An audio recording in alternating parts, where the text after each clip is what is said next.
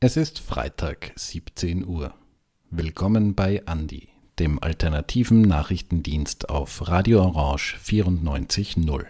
Heute berichtet Jana Pichler über die Kollektivvertragsverhandlungen der Fahrradbootinnen. Hierzu hat sie einen Vertreter von Riders Collective, dem Podcast von Fahrradbootinnen, für Fahrradbootinnen vor das Mikrofon bekommen. Stefan Resch berichtet im Anschluss von dem Protest gegen die Klagsdrohungen für Lobau-AktivistInnen vom 14. Jänner vor dem Rathaus in Wien. Und Jana Pichler rückt gemeinsam mit Philipp Strobel die vergessenen humanitären Krisen aus dem Jahr 2021 in den Blickpunkt. Dazu beleuchten die beiden den Suffering in Silence Bericht der Hilfsorganisation CARE. Abschließend hat Oskar Queton einige wichtige Kurzmeldungen für euch. Herzlich willkommen bei Andi, dem alternativen Nachrichtendienst auf Radio Orange 94.0.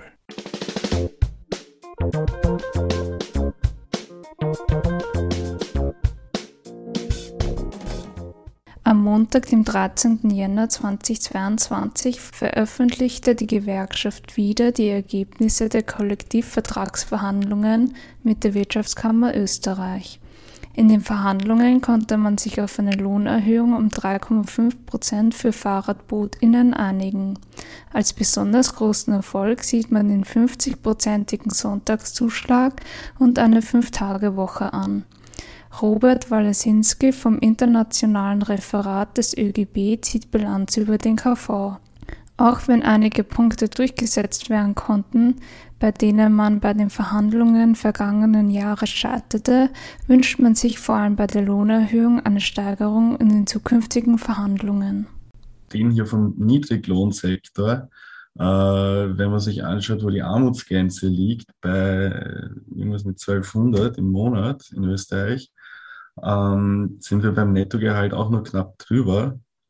Ähm, und das ist halt natürlich immer bitter. Und wir versuchen halt schon, dass wir auf die, auf 1700 halt irgendwie draufkommen, schrittweise. Aber es, die, die Schwierigkeit, die sich bei den KV-Verhandlungen halt natürlich auch zeigen, ist, ähm, der Kollektivvertrag wird immer auf eine ganze Branche verhandelt. Und die Branche ist äußerst divers. Du hast zwei große multinationale Konzerne, die Big Player, mit auch den meisten Angestellten, muss man sagen, sind auch natürlich die größten Unternehmen. Und dann hast du aber auch österreichische Klein- und Mittelunternehmen, die auch Botendienste eben sind, nicht zwangsläufig Essenszustellung machen, aber die eben nicht so gut durch die Krise kommen sind. Im Gegensatz zu Essenszustellungsplattformen, die tatsächlich in den letzten zwei Jahren jeweils die Umsätze verdoppeln haben können. Die Bestellzahlen sind in die Höhe geschossen natürlich durch Quarantäne, Lockdown etc. Delivery Hero, wo eben Yam dazugehört zu diesem Konzern, darf man nicht vergessen, ist ein, ein ähm, DAX-notiertes, also auf dem deutschen Aktienindex notiertes ähm, multinationales mit 20 Milliarden, glaube ich, waren die letzten Zahlen, bewertetes Unternehmen. Also da ist unglaublich viel Kapital dahinter. So Walensinski. Zudem konnte sich die Gewerkschaft wieder und die WKO auf eine Arbeitsgruppe einigen, die laufend eine Passung zwischen Kollektivvertragsbestimmungen und der aktuellen Entwicklung vornimmt. Walenzinski betont weiters, dass in der Bootinnenbranche die Graubereiche, die von MitbewerberInnen ausgenutzt werden, mitbedacht werden müssen. Konkret bezieht er sich hierbei auf das Anstellungsverhältnis der freien DienstnehmerInnen. Wenn ich als Unternehmen für meine Arbeitnehmer und Arbeitnehmerinnen ähm, Verantwortung übernehme, dann bin ich auch dafür verantwortlich, zum Beispiel, wenn sie krank werden, aufgrund der Arbeit, die ich ihnen gebe, ja, da reden wir von, lasse ich sie im Sturm fahren oder lasse ich sie nicht fahren. Das entscheide ich ganz anders, wenn ich dafür Verantwortung übernehme und einen eventuellen Krankenstand bezahlen muss. Oder ob ich sage, ich habe freie Dienstnehmer, die können ja eh aufhören, wenn sie wollen. Und mir ist es als Unternehmen vollkommen egal, ob die krank sind oder nicht, weil ich lagere das auf die Allgemeinheit aus. Das darf man nicht übersehen. Was passiert bei freien Dienstnehmern, wenn sie krank werden oder wenn sie einen Unfall haben? Das Unternehmen zahlt, soweit ich es weiß, nichts sondern du hast nach dem vierten Tag Anspruch auf Krankengeld über die österreichische Krankenkasse. Das heißt, das zahlt die Allgemeinheit. 50 Prozent von deinem Tagessatz, also sowieso dann weniger, als wenn das ein Krankenstand wäre. Aber es ist nichts anderes, als wie dieses unternehmerische Risiko ähm, auf die Allgemeinheit auszulagern. Und das passiert halt ganz massiv, indem es gibt ein Unternehmen, ähm, was 90 bis 95 Prozent seiner Botinnen unterm freien Dienstnehmervertrag fahren lässt. Und ganz ehrlich, wenn man sich mal anschaut, was auf der Dienstnehmer alles machen darf, auf der AK-Seite zum Beispiel, ja, der muss nicht zum Dienst erscheinen, der muss den Auftrag nicht annehmen, der kann jederzeit aufhören, der kann irgendwen anderen hinschicken. Ja, wenn ich mir das durchdenke und sage, okay, die gehen jetzt wirklich nach Stich und Faden nach, die, nach ihren Rechten, die sie ja an sich in diesem Dienstverhältnis haben, vor.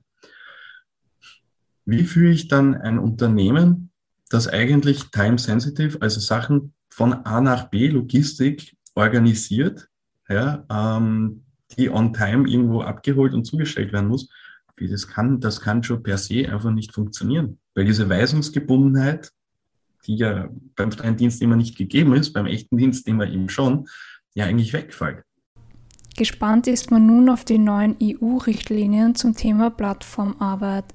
Der Entwurf wurde im Dezember 2021 vorgelegt und durchläuft nun eine Überprüfung und Umsetzung. Durch diese Richtlinien sollen Personen, die über digitale Arbeitsplattformen arbeiten, Arbeitnehmerrechte und Sozialschutz zugesichert werden.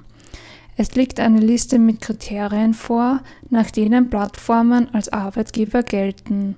Erfüllt eine Plattform mindestens zwei dieser Kriterien, ist sie aus rechtlicher Sicht ein Arbeitgeber. Und also, also diese Punkte wären zum Beispiel, habe ich als Arbeitnehmer oder als, als Dienstleistender in dem Sinne ähm, zum Beispiel Zugang zu meinen Kunden? Kann ich mir selber einen Kundenstock aufbauen? Ähm, kann ich über die Pre kann ich die Preise definieren? Ja? Das ist eben die Sache mit, als Selbstständiger suche ich mir aus, für welchen Preis ich eigentlich meine Dienstleistung anbiete. In der Scheinselbstständigkeit eher nicht. Hier wird was vorgesetzt. Ja.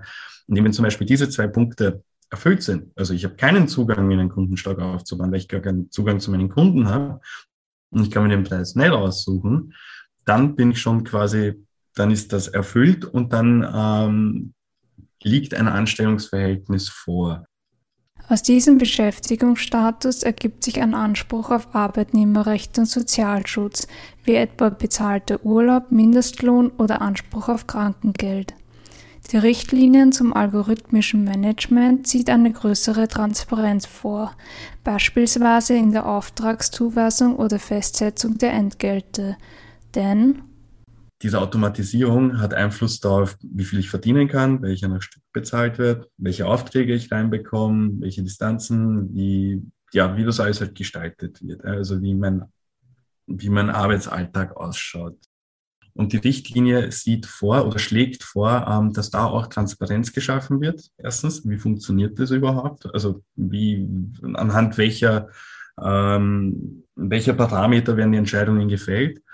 und dass auch Mitsprache von Arbeitnehmerinnenvertretungen, und das sind eben Gewerkschaften, Betriebsräte mit gemeint, ähm, da Einblick erhalten, insofern, dass sie da halt eben einen Überblick haben, wie das überhaupt funktioniert und da halt eigentlich in weiterer Folge natürlich ist gut, wenn man da halt auch mitreden kann.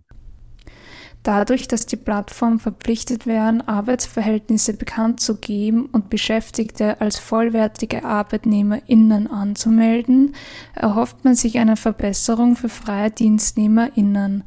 Nun gilt es, diese Vorhaben mitzuverfolgen und die Interessen der ArbeitnehmerInnen bestmöglichst durchzusetzen. Dieser Beitrag wurde von Jane Pichler gestaltet.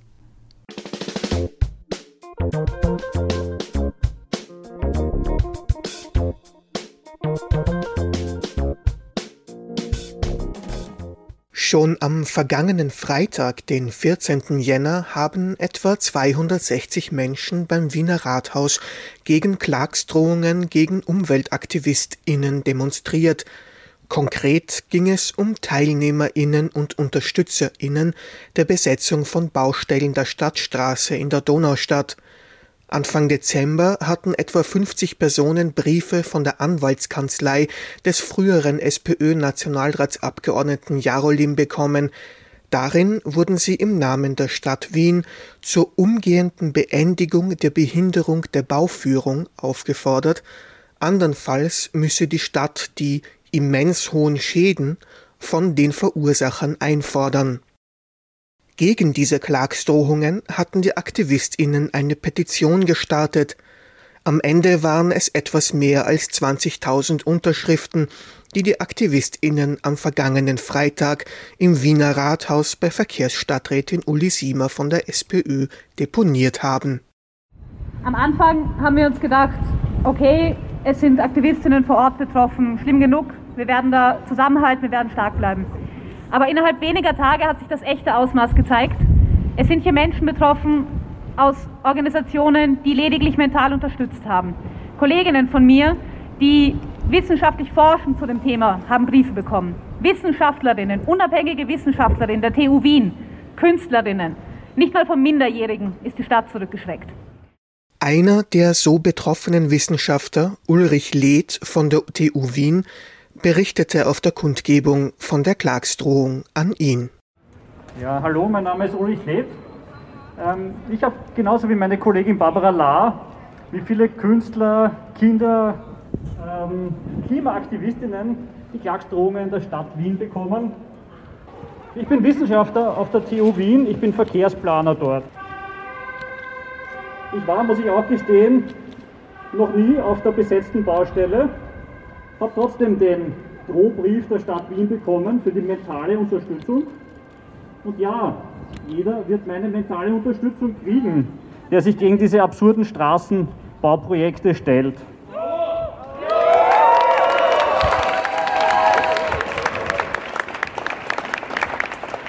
Und ja, jede wird meine Unterstützung, meine mentale Unterstützung haben, die sich gegen eine Verkehrspolitik wehrt, die aus den 60er Jahren des letzten Jahrtausends stammt, in denen man Stadtautobahnen noch gebaut hat. Heute reißt man die schon längst ab in anderen Teilen der Welt.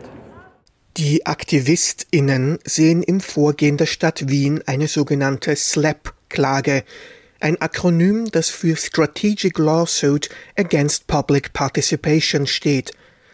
Tatsächliche Verfahren wurden zwar noch nicht eingeleitet, vorerst bleibt es bei der Drohung, eine versuchte Einschüchterung orten die AktivistInnen aber trotzdem. Eines war ganz klar, und das haben auch die juristischen Expertinnen von Amnesty International genau geprüft und bestätigt. Das ist mehr als eine ganz normale Handlung, die von Städten gesetzt werden kann, um sich gegen Blockaden zu wehren. Das ist eine ganz klare Slap-Taktik, wie sie im Buche steht. Das ist eine Taktik, die dazu eingesetzt wird, global weltweit von Konzernen, von Regimen, von problematischen Institutionen, um Protest, berechtigten, friedlichen Protesten mundtot zu machen, Menschen einzuschüchtern und Leuten Angst zu machen. Neben einer Rücknahme der Klagsdrohungen forderten die Aktivistinnen erneut einen Dialog auf Augenhöhe. Die Stadtregierung solle Gesprächsbereitschaft zeigen und einen Schritt auf die Aktivistinnen zugehen, so die Forderung auf der Demonstration. Und wir sind hier mit den Unterschriften, um ganz klar zu sagen, es gibt Forderungen, einfache Rahmenbedingungen, die echte Gespräche ermöglichen. Und wir fordern Bürgermeister Ludwig und Stadträtin Uli Siemer auf, endlich einen Schritt auf die Bewegung zuzumachen. Es geht hier nicht darum, zu gewinnen oder zu verlieren. Wir alle können nur gewinnen, wenn wir klimafreundliche Verkehrslösungen für die Menschen im Norden Wiens und für die Menschen in ganz Wien und Österreich bauen. Hören Sie auf die jungen Leute, reden Sie mit ihnen und ziehen Sie diese schmutzigen Klagsdrohungen ein für alle Mal zurück. Vielen Dank. Die Klagsdrohungen gegen eine 13- und eine 14-jährige Aktivistin hat die Stadt Wien bereits vor der Protestkundgebung zurückgezogen. Der Rest ist nach wie vor aufrecht. Dieser Beitrag wurde zusammengestellt von Stefan Resch und enthält Tonmaterial von Gerhard Kettler.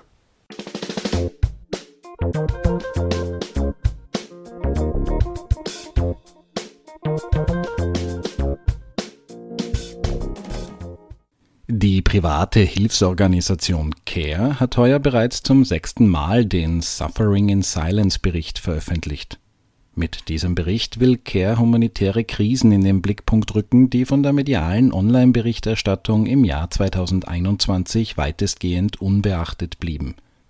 Mit Unterstützung der Social Marketing Software Meltwater wurden jene Länder identifiziert, in denen mindestens eine Million Menschen von Konflikten, Krisen oder Naturkatastrophen betroffen waren aus den ermittelten 41 Ländern wurde schließlich eine Top-10-Liste erstellt, die in dem Bericht näher beleuchtet wird. Unter diesen Top 10 befinden sich vor allem afrikanische und lateinamerikanische Länder wie etwa Kolumbien, Burundi, Honduras oder Simbabwe, das zum ersten Mal eine Platzierung unter den Top 10 erreicht.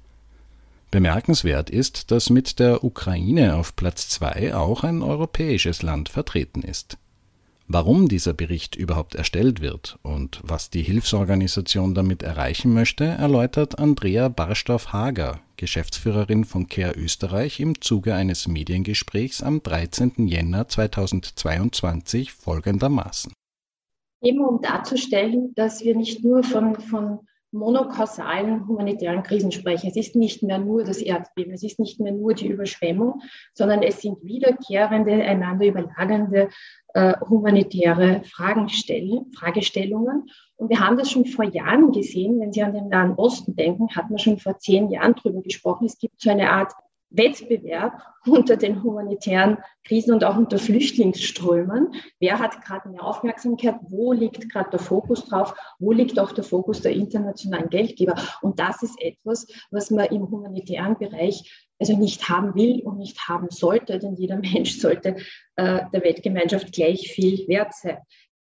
Die Berichterstattung im Allgemeinen wird seit über zwei Jahren außerdem massiv von der Corona-Pandemie beeinflusst. Auch Chikondi Chapwuta, ihres Zeichens Care-Klimaexpertin für das südliche Afrika, erkennt die Beeinflussung der Medienberichterstattung durch die Pandemie an. As much as these crises appearing as you know forgotten, these are the realities that people are going through within these countries everyday communities from these countries are going through these emergencies, going through rebuilding and recovering from this crisis to create a better life for themselves. Everyone wants a better life. But when you're living in this climate emergency, efforts get washed down when there's one climate emergency after another, when there is flooding, when there is heat, when there is extreme uh, heavy storms. This makes it harder.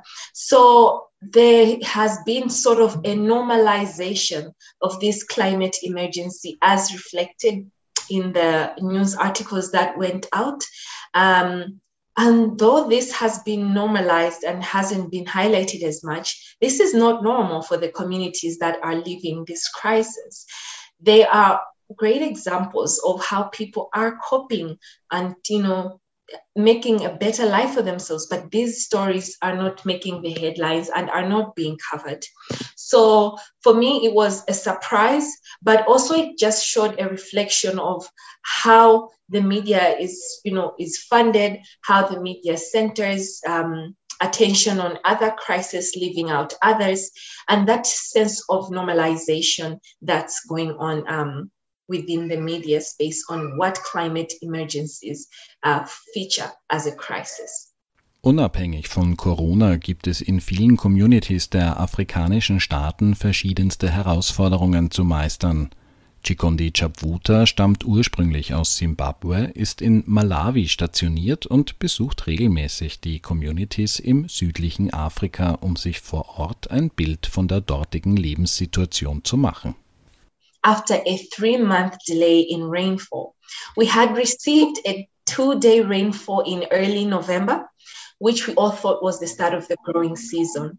Normally, rains start in October, November. That's when planting starts, you know, because most of these economies are agro based. So, knowing how unpredictable the rainfall has been in the past years, people went ahead planted their maize, planted their beans, and all sorts of plant. However, after these two days, it became dry and it became unbearably hot. there was also panic because the prices of seed have gone up, the prices of fertilizer have gone up, and there was that sense of helplessness that maybe we were going to experience a drought. And the panic was also coming in because it's been almost three years after Cyclone I, and communities have not yet picked up themselves.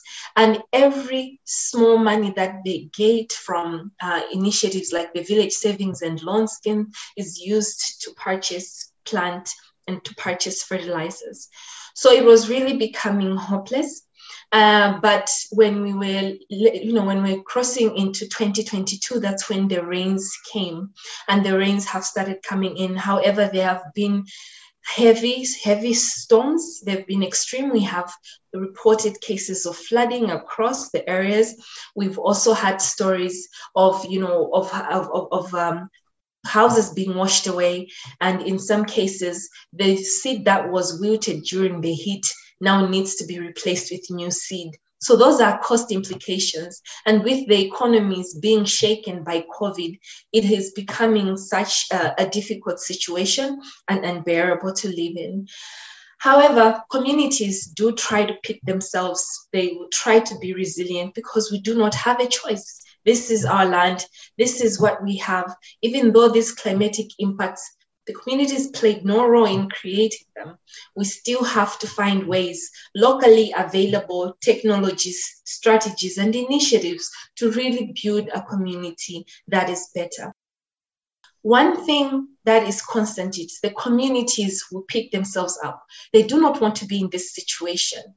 However, they need the support, which can only come if the stories are covered, if there is that global solidarity to get more stories covered, and more people are aware of the situation at the local level, of how these crises are impacting the communities on top of a COVID situation that we are all in, and how these locally available technologies could be used to really put to scale through the availability of humanitarian aid. Bei all der berechtigten Kritik an der unverhältnismäßigen Berichterstattung, so wurde letztes Jahr etwa über die Olympischen Spiele in Tokio in 3,5 Millionen Online-Artikel berichtet, über die humanitäre Situation in Sambia hingegen lediglich 512 Mal, darf nicht vergessen werden, dass es JournalistInnen oft schlicht nicht möglich ist, in die betroffenen Gebiete zu gelangen und von dort zu berichten. Der Beitrag wurde gestaltet von Jana Pichler und Philipp Strobel.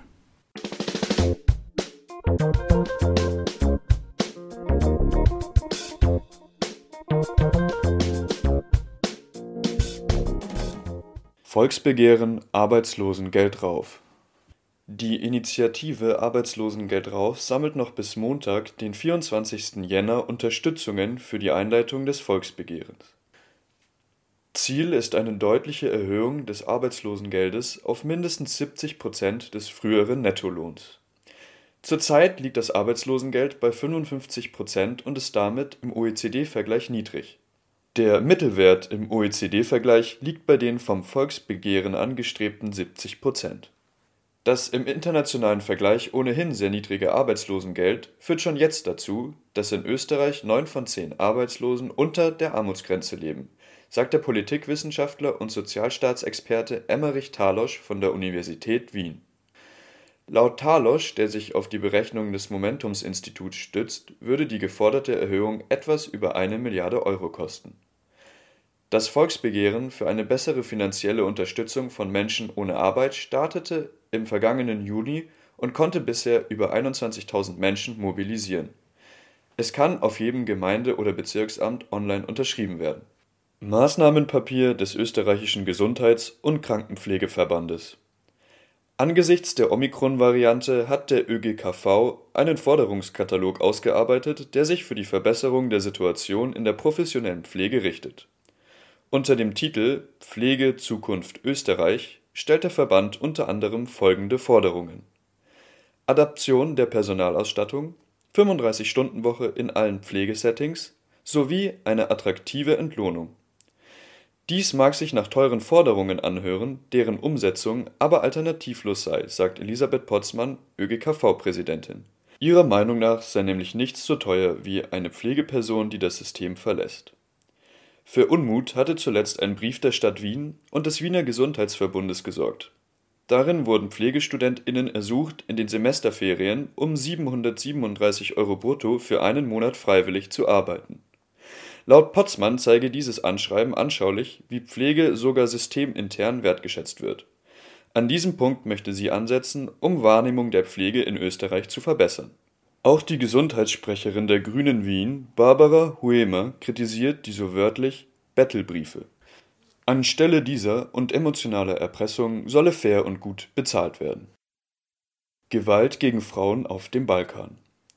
Unter dem Hashtag Nisam Prijavila, was so viel heißt wie Ich habe ihn nicht angezeigt, veröffentlichen seit Tagen Frauen aus den ex-jugoslawischen Staaten ihre traumatischen Erfahrungen zum Thema sexualisierter, häuslicher und psychischer Männergewalt Innerhalb der ersten 48 Stunden haben mehr als 20.000 Frauen unter diesem Hashtag auf Twitter von ihren Erfahrungen berichtet. Dies ist umso erschreckender, da etwa in Serbien nur ca. 3 bis 4 Prozent der Bevölkerung den Kurznachrichtendienst nutzen, also rund 250.000 Menschen, so eine Mitarbeiterin des SOS-Frauentelefons in Franje. Das Queer Museum Wien im Volkskundemuseum Seit Anfang Jänner ist das Queer-Museum Wien in den Räumlichkeiten des Volkskundemuseums untergebracht. Bis Juni 2022 sind einige Veranstaltungen geplant, innerhalb derer eine Plattform für lokale KünstlerInnen in den Bereichen Musik, Bildende Kunst und Performing Arts geboten wird. Das Queer Museum Wien ist eine offene Initiative sowie ein Verein, der sich im Prozess des Auslotens der Anforderungen an ein queeres Kulturhaus befindet durch Austausch und Diskussionen soll herausgefunden werden, was von einem queeren Museum erwartet wird und was es leisten kann. Darüber hinaus soll es auch als Plattform für queere aktivistische Projekte, Stimmen und Meinungen fungieren und ein Ort der Vernetzung sein. Erklärtes Ziel des Volkskundemuseums über diese Kooperation lautet, einen Ausblick auf ein zukünftiges Haus für queere Kulturgeschichte und Kunst in Wien zu geben Dabei will das Volkskundemuseum queere Kunst, Kultur, Forschung, Geschichte sowie queere Fragestellungen einen großen öffentlichen Raum bieten. Der gewählte Ansatz soll über Sexualität hinausgehen. Es wird der Anspruch erhoben, das Verständnis von Lebensrealitäten queerer Individuen und Communities zu erhöhen. Es sollen Hierarchien, Normen und Konventionen hinterfragt werden. Die aktuelle Ausstellung unter dem Titel If There Is Something Weird in Your Neighborhood von Alfred Rottensteiner ist noch bis zum 6. Februar im Volkskundemuseum zu sehen. Diese Ausstellung beschäftigt sich mit der Frage, was wäre, wenn queere Personen die uns alle umgebende Architektur entworfen und gebaut hätten. Das zweite Ausstellungsgespräch dazu findet am Dienstag, den 26. Jänner um 16 Uhr statt. Eine Anmeldung ist erforderlich Aktion kritischer SchülerInnen kündigt für Mittwoch, den 26.01. Streiks in ganz Österreich an. Nachdem der Bildungsminister Martin Polaschek die Durchführung der mündlichen Matura erneut bestätigt hatte, sollen sich die SchülerInnen nun mit großflächigen Streiks dagegen positionieren die größte Aktion soll dabei in Wien stattfinden. Von 9 bis 12 Uhr soll ein Demozug vom Heldenplatz über den Ballhausplatz hin zum Bildungsministerium ziehen. Nachdem die mündliche Matura aufgrund der pandemischen Lage in den letzten zwei Jahren freiwillig war, soll sie dieses Jahr wieder verpflichtend stattfinden da dieser Matura-Jahrgang bisher die meiste Zeit im Distance Learning verbracht hat, fordern die Streikenden mindestens die gleichen Erleichterungen wie in den letzten beiden Jahren. Die Bundesvorsitzende der Aktion kritischer SchülerInnen, Flora Prantl, ist der Meinung, dass die Jugendlichen innerhalb der letzten zwei Jahre überhört wurden. Da das Ministerium nicht auf die Warnstreiks reagiert habe, wollen sich die Schülerinnen und Schüler jetzt noch größer und lauter aufstellen, bis sie von der Politik gehört würden, kündigt sie an die Kurznachrichten wurden gestaltet von Oskar Queton.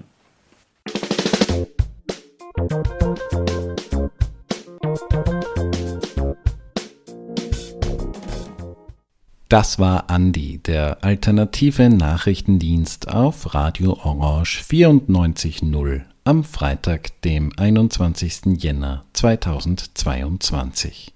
Diese Sendung wurde koordiniert von Philipp Strobel. Die nächste Ausgabe gibt es am kommenden Freitag, dem 28. Jänner 2022, wie gewohnt um 17 Uhr. Alle Sendungen gibt es auch zum Nachhören auf